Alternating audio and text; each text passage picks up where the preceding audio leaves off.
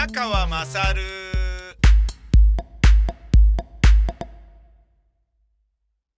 前はですね俳優のフォレスト・ウィテカーという人にそっくりだなというふうに思っていた大坂なおみさんなんですけれども、えー、今日ですねもうそれにしか見えなくなっちゃったんであのついさっきまであのワウワウでやっていた生中継見てたんですけれど優勝して大感動したんですけれど、なんかね、その動物の影が私の脳裏にチラチラと現れて、素直におめでとう、ナオミってなんか言いづらいような感じになっちゃったんですよね。まずあの、フォレスト・ウィテカーっていうあの俳優さんは、あの、パニックルームとかね、えー、出てる人なんですけど、あの、ハスラー2で、あの、ポール・ニューマンがね、老いぼれたハスラーなんだけど、その黒人のね、えー、フォレスト・ウィテカーに、なんか、あの、やろうよ、せっかくだからかけようよ、みたいな感じで、こう、本当にさりげなく誘われて、かけてるうちに、どんどんどんどん負けちゃって、最終的にスカンピンにさせられて、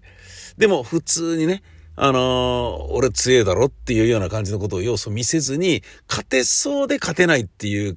状態で、どんどん相手を熱くさせて、つまりポール・ニューマンを、すごい熱くさせて、根こそぎかっぱぐということをやる、やった黒人のハスラーの人がいるんですよ。でも、その時はハスラーっぽくないんですよね。ただ、あのー、やってて、まあかけることになったら、あれ？っておかしいなって、もうちょっと勝てそうなんだけどな、でもう一回やろうか、もう一回やろうかって、どんどん負け続けるっていうね。最終的に、あって気づくわけです。もともとハスラーだったポール・ニューマンは、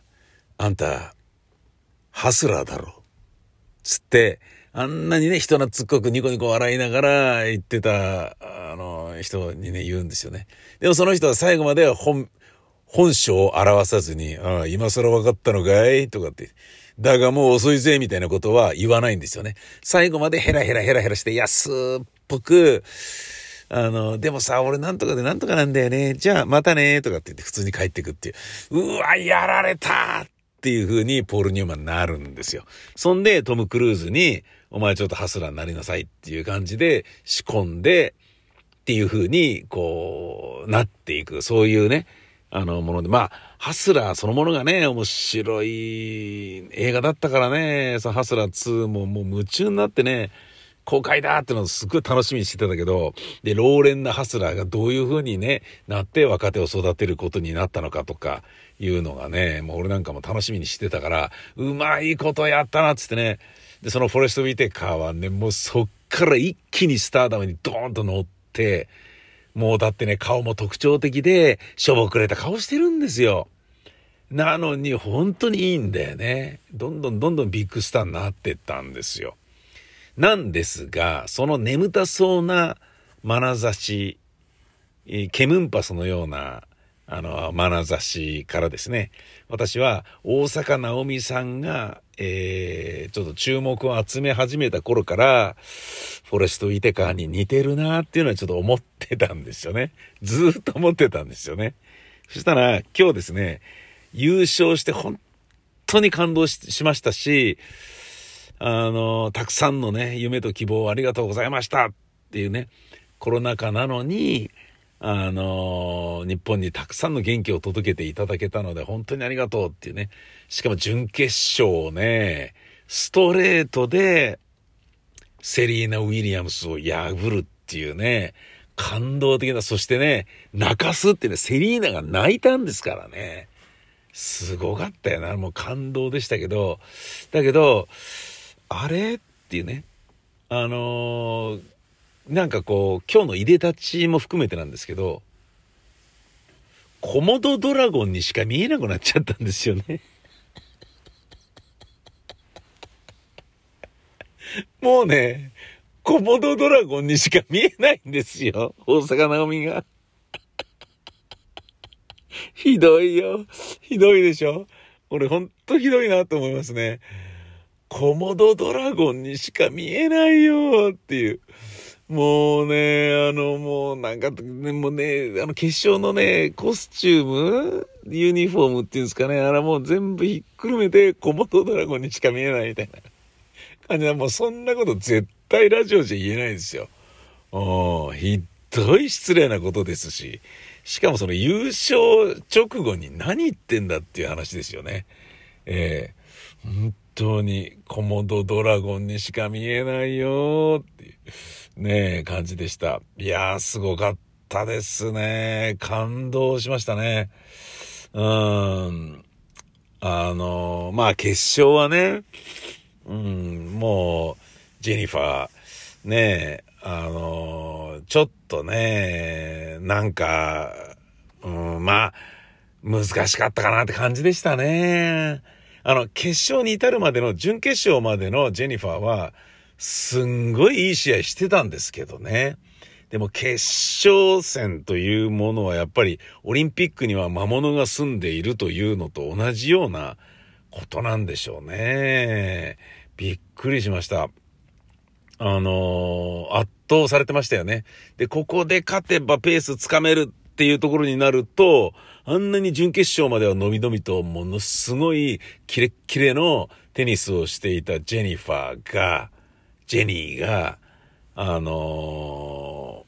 ー、やっぱ意識して落とすんですよね。意識して落とす。意識して落としちゃう。意識してミスっちゃうっていうのが、何度か、あ、ここ通んなきゃダメだっていう時に落としちゃうとかね。うわでもね、あの、何度かブレイクしたんですけどね。あの、大阪直美のサービスを、あの、サービスゲームをブレイクしたところもあったんだけど、ブレイクされて直後にブレイクバックとかっていうね、かっこいいところもいくつもあったんですけど、なんかね、今回の大阪直美は本当に強かったですね。貫禄さえありましたね。勝って当たり前と言われているような状況の中で、本当に勝ってすげえっていう、そういう感じでした。うん。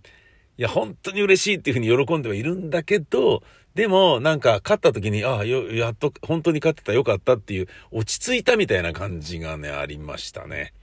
まあね、それで言ったらね、セリーナ・ウィリアムス倒した準決勝がね、もうピークっちゃピークかもしれないですよ。だけど、俺の中では、セリーナを倒したんだから、もうあといけんじゃねみたいな感じで、慢心して決勝でしょぼい結果になるなんていうことがあったら嫌だなと思ったんだけど、やっぱりね、初めての決勝戦ということで、ジェニファーにはちょっと、ね、経験値の差がものを言ったかなっていう。そしてね、大阪直美は初めてグランドスラムの4大会で優勝した時よりも、あのー、どんどん上手くなってますからね。もう本人も言ってましたけど、リターンが何しろいいっていうね。すっげえかっこよかったですよ。だけど、コモドドラゴンに似てるなって思うと、なんか似てるなって思ってることをごめんなさいっていう風な気持ちにもなっちゃいましたね。そして、あの、準決勝でセリーナ・ウィリアムスを破った時に、あの、大阪直美は、えー、カメラの前にね、アクリルパネルを置いといて、そこにサインするみたいなのがよくあるじゃないですか。で、あそこでなんかすごい長い文書いてたのね。で、よーく見ると最後の方にグループチャットとかで書いてあって、あれ何書いてたんですかっていうふうにね、言われて、あれは、あのー、お友達、あ、お姉ちゃんが、えっ、ー、と、大阪まりさんっていうね、これもテニスプレイヤーなのかな？お姉ちゃんが、私の友達とかとみんなでやっているグループチャットで変な写真を投稿して、私の友達が、あの、グループチャットを脱退しちゃったのよ、つって。だから、お姉ちゃんに変な写真グループチャットにアップするのやめてって書きました。つって、なんだそれって。あ、なんか、あの、こんな奴に負けたのかってセリーナ・ウィリアムスがなんかこう、涙するのも理由がわかるよみたいな、これなんじゃね？みたいな。あの、なんであんなね、自分の師匠とも言うべき憧れの存在のセリーナを打ち倒、打ち破った直後に、にグループチャットに変な写真送らないでお姉ちゃんみたいなことを、わざわざカメラのレンズにね、貼り付けたアクリルに書くんだっていう、もうそれがもう面白くてしょうがなかったですね。ああ、びっくりした。で、そうなってるから、あのー、決勝でもね、どうなんだっていう風に俺なんか思って、結構ね、ワウワウの独占のインタビューっていうのは時間かかって待たされたんですよ。表彰式でもまあ普通のこと言ってたんだけど、で、その後ね、いろいろと、まあ取材とかあったでしょうね。写真撮影とかね。えー、その後に、ワウワウの中継していた日本のテレビ番組、テレビ局の、あのー、独占のね、インタビューで、えっ、ー、と、スタジオに来てもらうっていう約束だったんでしょうね。ずいぶん待たされたんですけど、それ待ってたんですけど、僕待ってた理由はやっぱり、あの、準決勝であれだけ面白いことを言ってるわけだから、あのー面白いこと言うかなと思ってたんだけど、普通に、いや、とってもあの、勝てて嬉しいですみたいな。すげえ普通で、なんで普通なのみたいな。なんかね、大阪なみが普通なこと言ってるとね、つまんねえな、みたいな感じになっちゃってるっていうのが、俺ほんとひどいファンだなと思いました。でもかっこよかったね。本当に痺れました。よかったな。ちなみに、そのグループチャットで、ナオミの友達が辞めちゃったきっかけとなった大阪マリさん、おね、お姉さんが、あの、グループチャットに送った写真っていうのはですね、あの、見せてもらったんですけどね、あの、なんかね、いやらしい、えー、男と女がね、キスをしているような感じで顔をすげえくっつけてる、えー、アップで、で、男性が女性のね、あの、瞳の中に舌ベロをこうペロペロっと舐め入れようとしているようなやつだったんですよね。お姉ちゃんやめて、みたいな感じになってて。ね、ちょっとお姉ちゃん、ちょっと、ひょうきんな人みたいですぞ。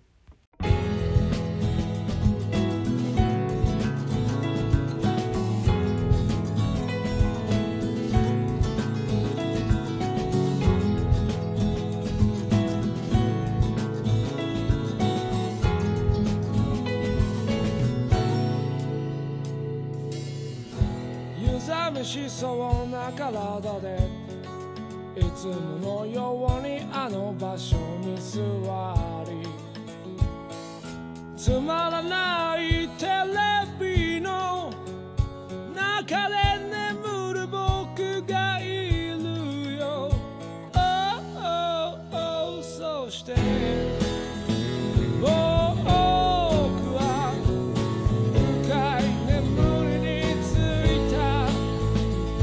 she tells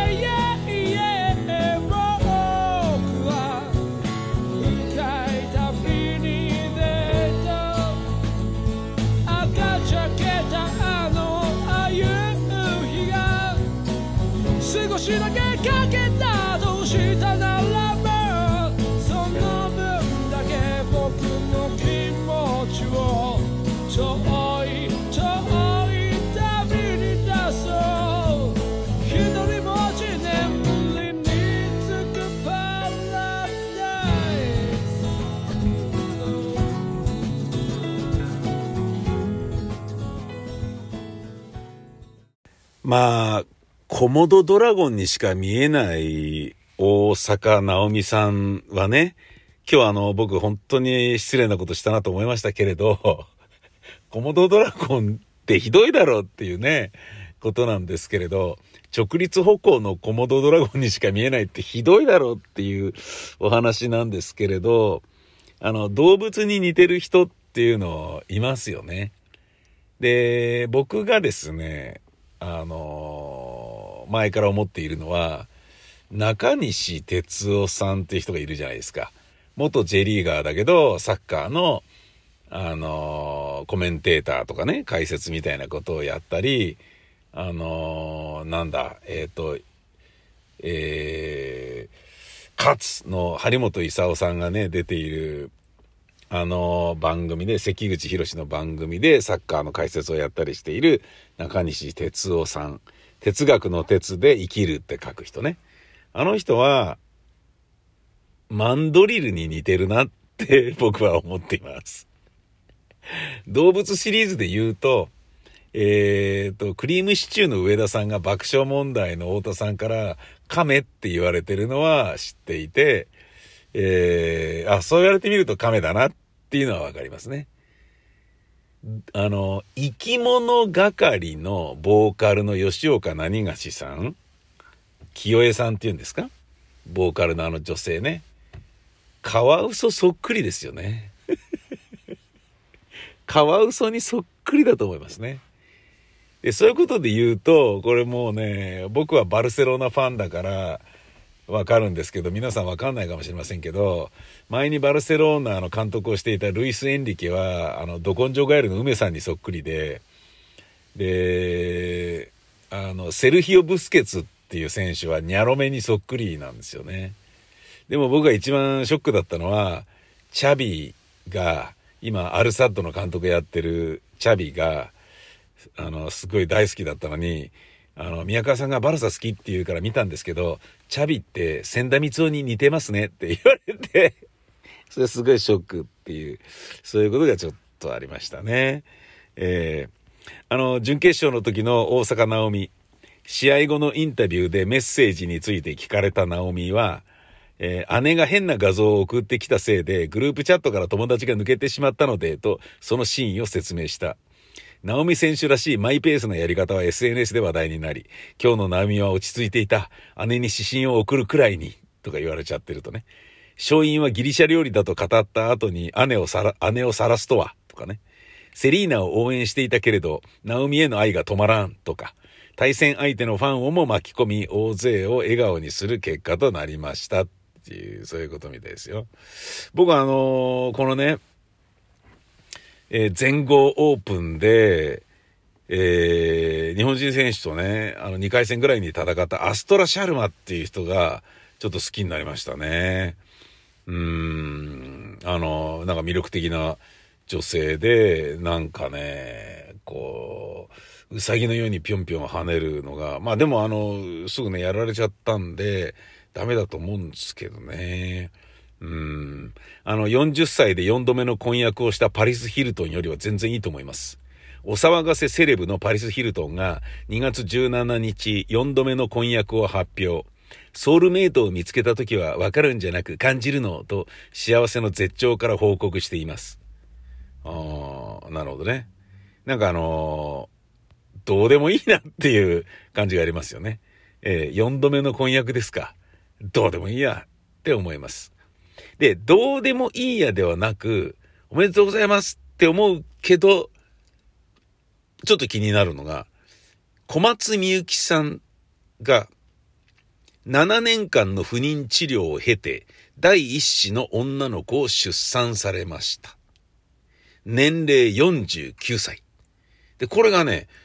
いやー、よかったじゃないですかって思いますよね。うん。2月19日に所属事務所テンダープロを通じて第一子となる女の子を18日に出産したことを報告しました。現在母子ともに健康とのこと。2009年に、えー、一般男性と結婚した小松さんは体外受精やいろいろ不妊治療を2013年頃から始めており、2020年9月には待望の妊娠をブログなどで発表しておりました。一方で49歳という年齢もあって全く安心できない妊娠です。今後も無事に出産までたどり着けるか不安は続きますと、大変な悩みに駆られていることを赤裸々に明かしておりましたが、無事にというね、あの美人女優がもうね、あの、世の殿方の股間を熱くしたあの小松みゆきさんがですよ、49歳で母親になったっていうことで言うと、いいじゃないですかっておっぱい、ね、大きかったですからね、ちょっとあのー、なんかね、おめでとうございますみたいなね、感じですよ。お世話になった人ですからね、お世話になったっていうか、こあの、若い頃に、ね、やっぱグラビアとかで見ていた人が、ね、こういうような感じだとね、あの、元カノが結婚して幸せになるよみたいなことを上から目線で見るみたいな、そんな感じありますね。おっぱいが大きいといえば、この人がおっぱい大きくてびっくりしました。リアーナ。アメリカの歌手のリアーナがトップレス写真がヒンズー教への冒涜として今炎上しています。えー、リアーナがですね、バストトップ、まあほぼヌードに近いような状態で、そのおっぱいの乳首のところを腕で隠しているものの、セクシーな印象が拭えない画像っていうのをアップしたんですね。なんだけど、ヒンズー教徒の反発を呼び、性的なイメージと神を結びつけたことに不適切だ。何様のつもりなんだ？と炎上している。これね、あの、どういうことかっていうと、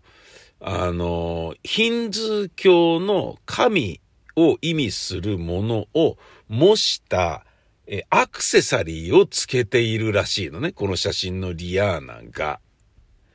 で、それは不適切だろうと。な、ふざけんなよと。リアーナの投稿には、少し調べればわかるだろう。どうしてそんなことができるんだと。私たちの文化はコスチュームではない。あなたにとってはただのネックレスでも、私たちにとっては神なのだと批判コメントが寄せられているっていうね。これはあの問題ですよね。やっぱり。あのー、沢田健二さんが、えー、勝手に仕上がれという歌をテレビで歌っていた時に、その変わった衣装の腕にね、えー、ナチスドイツのマークがあったんですよ。逆万字ですか？あれがあったんですよね。で、それが問題になりましたもんね。で、それがね、バッテンかなんかに変わったんだよね、マークがね。うん、やっぱそう、いくらなんでも不謹慎なんじゃないか、みたいな。それをちょっと思い出しましたね。うーん。なんかまあ難しいですけど、やっぱりね、宗教絡みとかはちょっとちゃんとしといた方がいいだろうなって思うんですけど、あの、まあ僕は個人的にその写真見たんですけどね、リアーナおっぱい大きくていいじゃんっていうふうに思いました。僕はあの個人的には、えー、大阪直美が勝ったことが何しろ嬉しい、えーですけども、皆さんはですね、あの、僕のこういうことを喋ったことをですね、えー、影響を受けて、あ、コモドドラゴンだとかは絶対に思わないでください。ほんじゃまたです。さいなら。何しろ大阪直美さんおめでとうございました。そしてたくさんの感動ありがとうございました。